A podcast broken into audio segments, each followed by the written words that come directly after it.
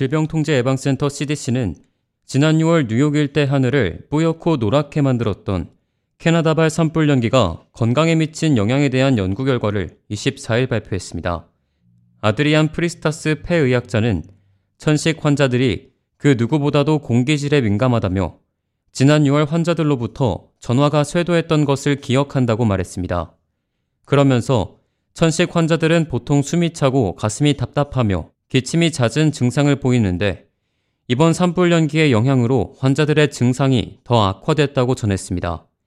일부 환자는 스스로 증상을 완화시키고 관리할 수 있었던 반면 그렇지 않은 사람들도 많았다고 프리스타스 폐의학자는 설명했습니다.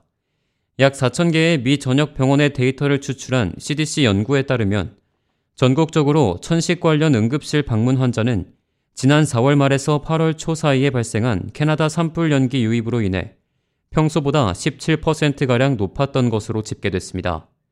산불 연기에 직격탄을 맞았던 뉴욕과 뉴저지의 경우에만 살펴봤을 때 응급 환자가 46%나 증가했습니다. CDC가 발표한 또 다른 연구 결과에 따르면 최악의 대기질을 보였던 지난 6월 7일에는 뉴욕주에서 천식 관련 응급 환자가 82%나 급증했던 것으로 나타났습니다. 뉴욕시를 기준으로 같은 날인 6월 7일 기준 천식 관련 응급실 방문자가 50% 이상 증가했다고 한 의학 저널은 발표했습니다.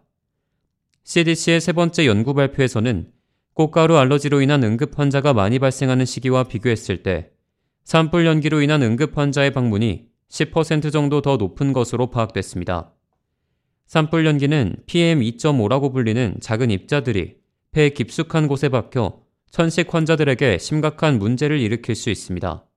다행히 뉴욕시 공기질을 분석한 결과 해당 입자들이 많이 발견되지는 않았다고 전문가들은 전했습니다. 한편 지난 6월 캐나다 산불로 인한 연기가 이틀 연속 뉴욕과 뉴저지 등 북동부 일대를 덮친 바 있습니다. 당시 뉴욕시 대기질은 세계 최악 수준을 기록했고 정부에서는 야외 활동을 자제할 것을 경고하는 등 비상 대책에 나섰습니다. 플러싱의 경우 대기질 지수 392를 기록했으며 이는 환경보호청이 대기질을 측정하기 시작한 1999년 이후 최악의 수치입니다. K-Radio 박하율입니다.